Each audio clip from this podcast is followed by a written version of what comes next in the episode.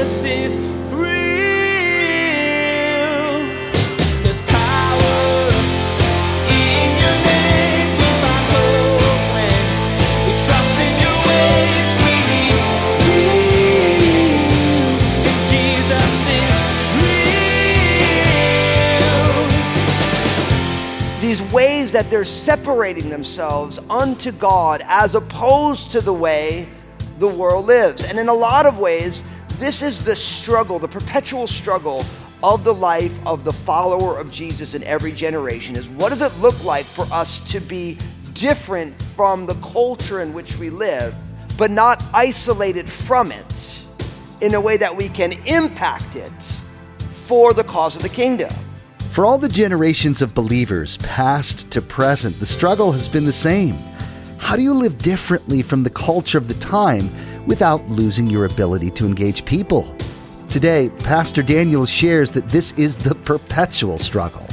When you begin a relationship with the Lord, you set yourself apart from the world and the way you used to live. But God wants you to maintain some connection so that you can impact the people around you. Now, here's Pastor Daniel in Nehemiah chapter 10 as he begins his message Seal the Covenant.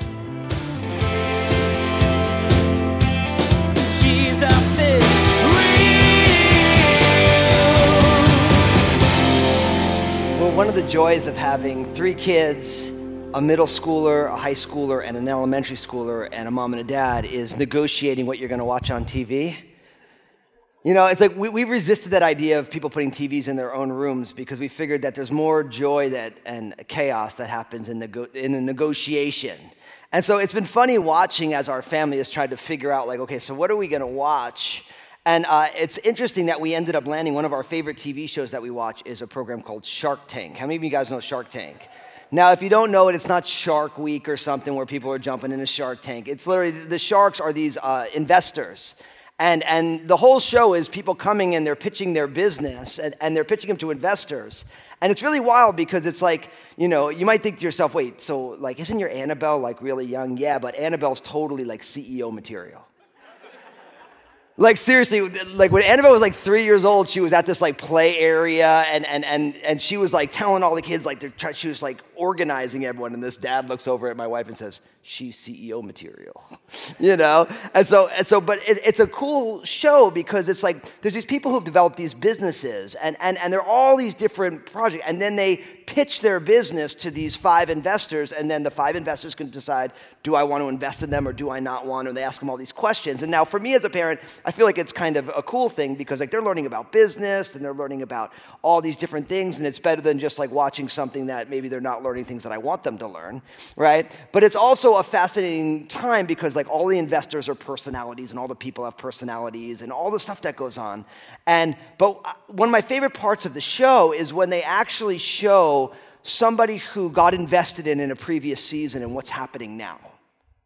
You know, or, or like my kids, they'll go out to the store and they'll find something. Hey, we saw that on Shark Tank, and now there's a big display, and they're like, wow. And so I always like to tell them that you know it's one thing to get to a point where you're you have this business and then you're looking for investors who are going to become part owners, but it's a whole other thing once you get an investor to actually make it, right? And we have this tendency in our culture in our society to get focused on certain things as the finish line. Like you could imagine like getting on Shark Tank, it's, it's nationally syndicated, so all these people see your product, and then getting one of these investors to invest in you, like that's the finish line. But it's actually not. That's just the next step in the journey. What happens after that? It's kind of like with marriage. I always tell couples when they're getting married, I always say, listen, I know you got to plan the wedding day, it's really busy, but that's not the finish line, that's the starting line. You know, we have a tendency to put so much emphasis on the, on the, the date, right? And, and so much of life is like we, we begin these journeys where we make a decision and something happens, and then really you start the, the journey, and that's when the races started. Like before you get married, everything is spring training. You know what I mean? And I'm not saying spring training is bad, but it's like that's just everything that happens before you get married.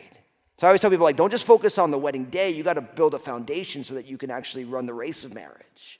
Same thing, like with business. We can do this all day long, right? It's like it's one thing to get a job, it's another thing to succeed at a job. And so much of what Jesus is wanting to do is he wants us not only to make decisions, but he actually wants us to follow him in the midst of the decisions we make so that we can really blossom and bear fruit. And today, as we've been doing this amazing, I find it amazing, series through the book of Nehemiah that we're calling Honest, we're, we're seeing how God is rebuilding the children of Israel after their time in exile. You know, and, and one of the things I love so much about the series, as I always love about the scriptures, is that the Bible is always really honest about the struggles. You know, that's why one of the reasons I know the Bible is true, because it's the only book where the people who are the main players, you see their flaws. Like if they were just writing a book to make everyone think that everyone was perfect, they would write it differently. Of course, we know that the only person in the Bible who doesn't have any flaws is Jesus, and that's why the grave had to give him back. He died on the sins for the, for the sins of the world, and death couldn't hold him. He, he didn't belong there. But for everyone else, you see their flaws.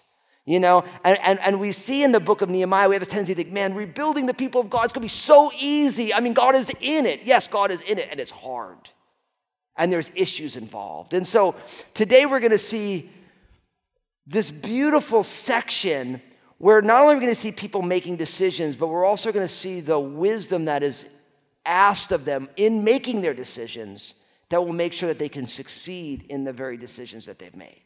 So, in order to get at this, I want you to open your Bibles, Nehemiah chapter 10.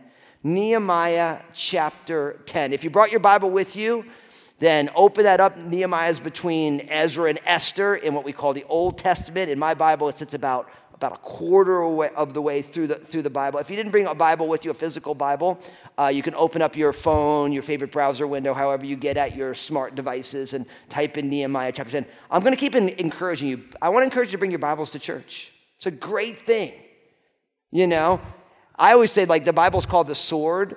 And, and anybody I know who's good with uh, any sort of weapons, which I am not except a bass guitar, that's my weapon. You know what I mean? But even like, you know, people who like you have one that you that you know in and out. Like I was talking to somebody who's a, a, gunsmith. He's got. I'm like, which one is the gun? He's like, oh, it's this one. Why? Say, I just know how it feels in my hand. Like there's all these things because you get used to it. Same thing. Like this Bible I've had with me for. I don't know, like 15 years now. And it's like, I just like, I know where verses are on the page. I might not remember the address. I turn the page, like, it's right there because I've seen it so many times. So I want that for all you. So bring your Bible with you, but if not, if you don't want to, your phone works too. Nehemiah 10. We're actually going to take two and a half chapters today. Everyone breathe. Let's just jump in. That's funny. We were talking, we've been, pray, just pray for us as a staff. As we've been doing this series, trying to do two chapters in a clip is hard for me.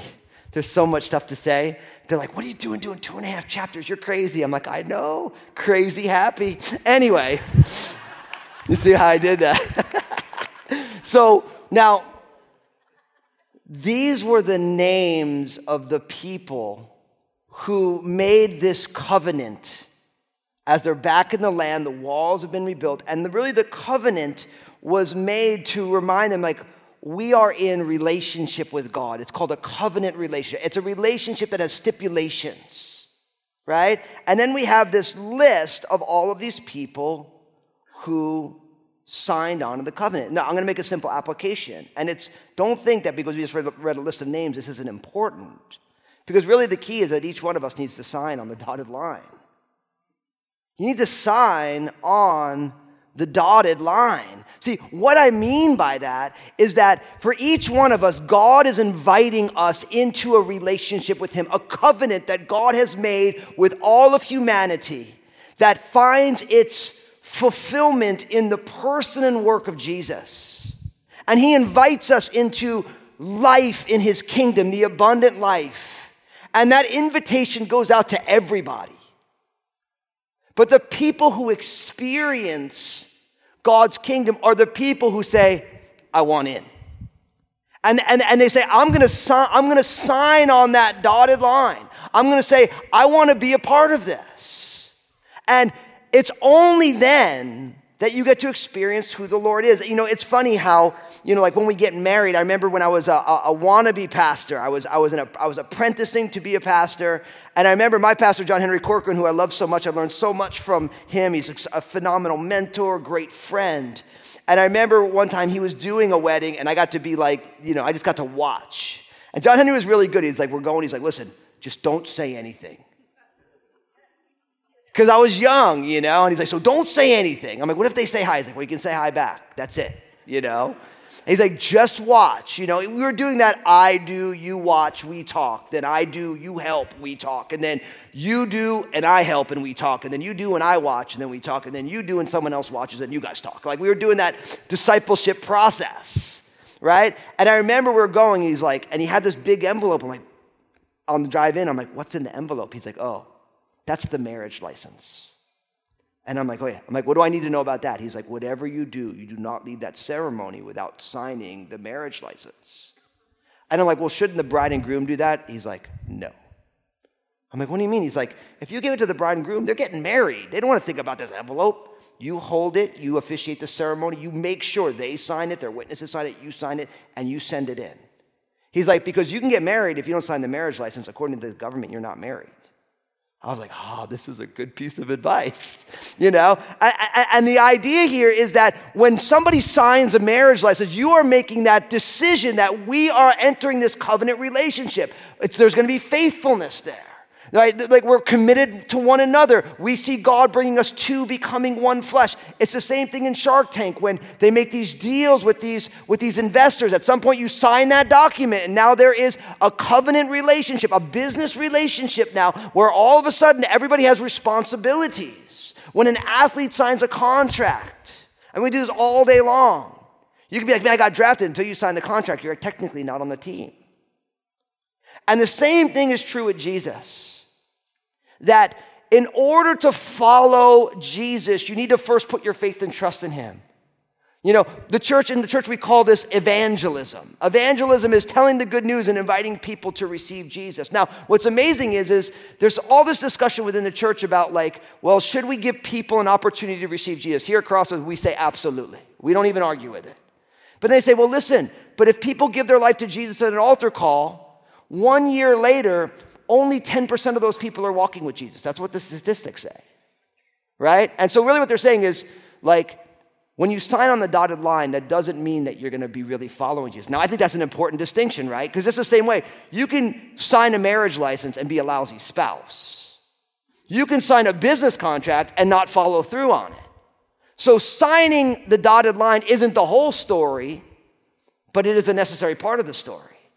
So I remember I was reading this book by an author who I really love. I love reading, you know. And, he was, and, and the whole chapter was about how asking people to make decisions to follow Jesus doesn't make any sense because a year later, less than 10% of them are actually plugged into a church following Jesus. But then I had this thought what percent of people who don't make a decision to follow Jesus are following him a year later? you know what percent that is? Zero. And I'm like, so listen, I either get zero or 10%. Which one am I taking? 10% all day long. So listen, you need to make a decision to follow Jesus. And that's exactly what this, this group of leaders here, right? The, the Levites, the leaders, the civic leaders, the Levites and the priests, they're all, we are signing our name that we are in this covenant with the Creator God to live in accordance with God's plans. And I want to encourage you to sign on the dotted line. That's in a lot of ways, that's what baptism is. Baptism is making a public declaration that I have put my faith and trust in Jesus. I'm here to tell you if nobody knows that you're a Christian, you probably aren't. You hear that, right? You don't want to be an undercover MI6, Mission Impossible kind of a Christian. It makes for great movies, but like you want to live as a Christian. I remember, and I, and I say this with all love in my heart because my journey is not like always up and to the right. But I remember when I first got saved and I was struggling to get off drugs because I've been doing drugs since I was a teenager. I remember telling the people I'd buy drugs from, listen, I'm following Jesus and I don't want to do drugs anymore. And if we're friends at all, if I call you to buy drugs, please hang up on me. And I had one buddy of mine who was also a guy who had supplied me for years and years. He's like, Bro, you're like my best customer. And I'm like, Yeah, sorry, dude. But sure enough, you know what? I called him a couple times. He's like, Fusco, I love you, man. I'm gonna hang up now. And he hung up on me. Yeah. But you know why? Because I told him, like, bro, like, I have to change this. And, and there's a beauty in making it public. Not hiding it, not taking the light and put it under uh, in a basket, you know. It's like go in public with it, saying like I am following Jesus. And there's nothing more humbling than when someone who doesn't believe in Jesus calls you when, on you not following Jesus. But that's actually a good thing. It's a good thing when people know what you stand for and who you are. And of course, it says this, this way in Proverbs chapter 16, verse 3. It says, Commit your ways to the Lord, and your thoughts will be established. So you sign on the dot, and then you commit, you like, Lord, Lord, I'm following you. And I love that old, that old hymn. We don't sing it anymore. Not really a hymn, it's just an old, like, simple worship song, like the, the cross before me, the world behind me, What's the next line? No turning back. No turning back. Though none go with me, yet I will follow. No turning back. No turning back. See, like I realized on the day that I married my bride Lynn that I was committing my life to her and nobody else for the rest of my life. And there was no turning back. I was just talking to somebody about it, a young man. I'm like, bro, man, you needed to take all that stuff off the menu. Before you were saved, all that stuff you thought was on the menu, all it does is give you food poisoning, soul poisoning. All that stuff comes off the menu now. You got to take it's that is not an option for you. They discontinued that product like Taco Bell. Off. Because you're living different now. And I'm here to tell you, brothers and sisters, if there was ever a time we need the people of God to sign on the dotted line and say, This is the way I'm heading. And nothing's going to deter me from it. Because Jesus is real and all this stuff is passing away around us. So it begins with signing on the dotted line, but as I already said, signing on the dotted line doesn't complete the whole journey. Now, for all the people who didn't sign the covenant physically, they made a decision to bind themselves to the same covenant. And really, what you start to be, begin to realize is that it's one thing to sign on the dotted line, but then there's a, the next step that we need to take. And I would say it to you this way that, like the children of Israel here, you and I, you need to let your life be different. You need to let your life be different. Because really, what goes on here is for the people who are living there, they got together and they said, Hey, we're going to walk in God's law. Like, like we're going to make a decision and we're going to walk in God's law. And then they, there's all these different, you know, uh, different stipulations that we see here.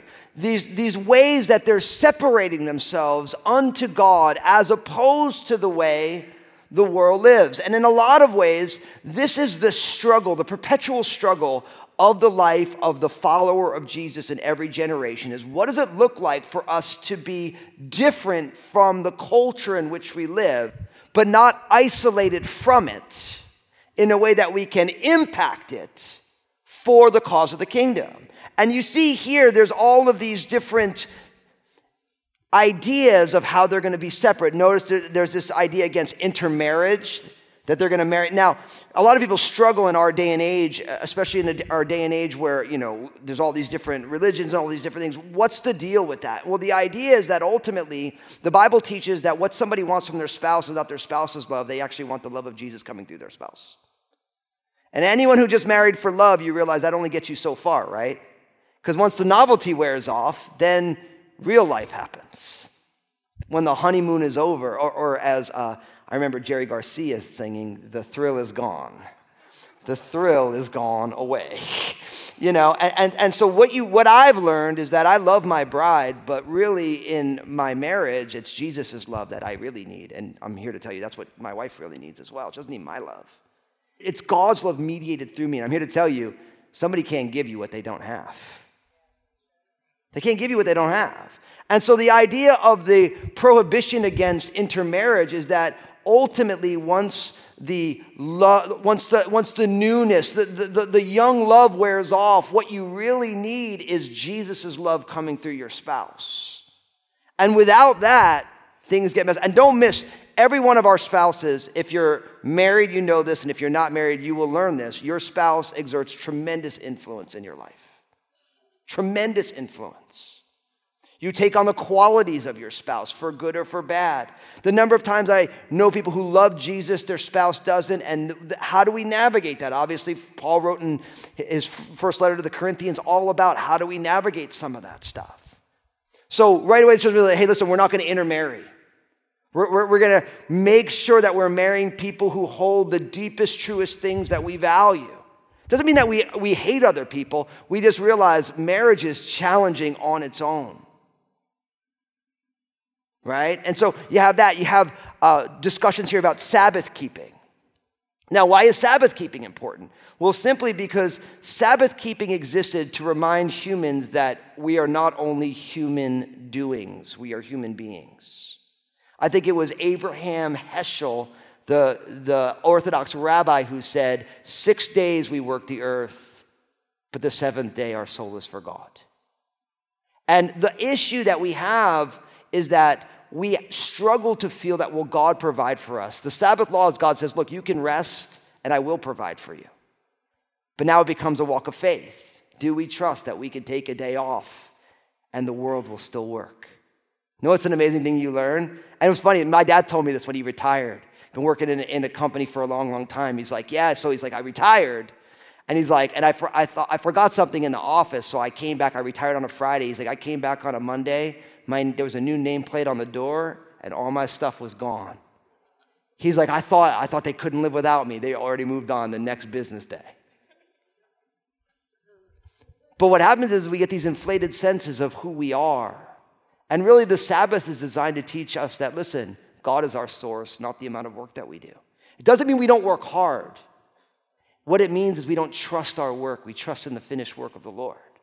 So, Sabbath keeping is essential. And obviously, for the children of Israel, they ended up in Babylonian exile because of 70 cycles of not keeping the land Sabbath. You can read about that in the book of Jeremiah.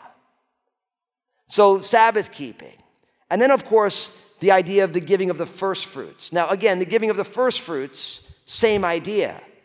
We have the same issue today that the children of Israel had thousands of years ago is that we want to trust the bottom line in our checkbook, not trust the living God who provides for people. And so the idea of giving of your first fruits, and really the idea is like God gets the first fruits of everything. Why? Because God is our source and it's all His.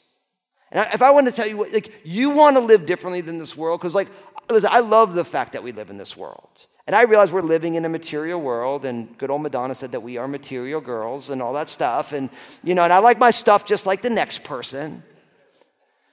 But here's the deal it's like when you give God your first fruits, you realize that all the stuff doesn't satisfy, God satisfies. And when you give God the first fruits, you order your whole life around God's provision, not just the mindless accumulation of things. I laugh in our community here. I see so many, uh, so many self storage places going up. I told my kids, I'm like, if we ever rent a self storage, we got to throw everything in the self storage out.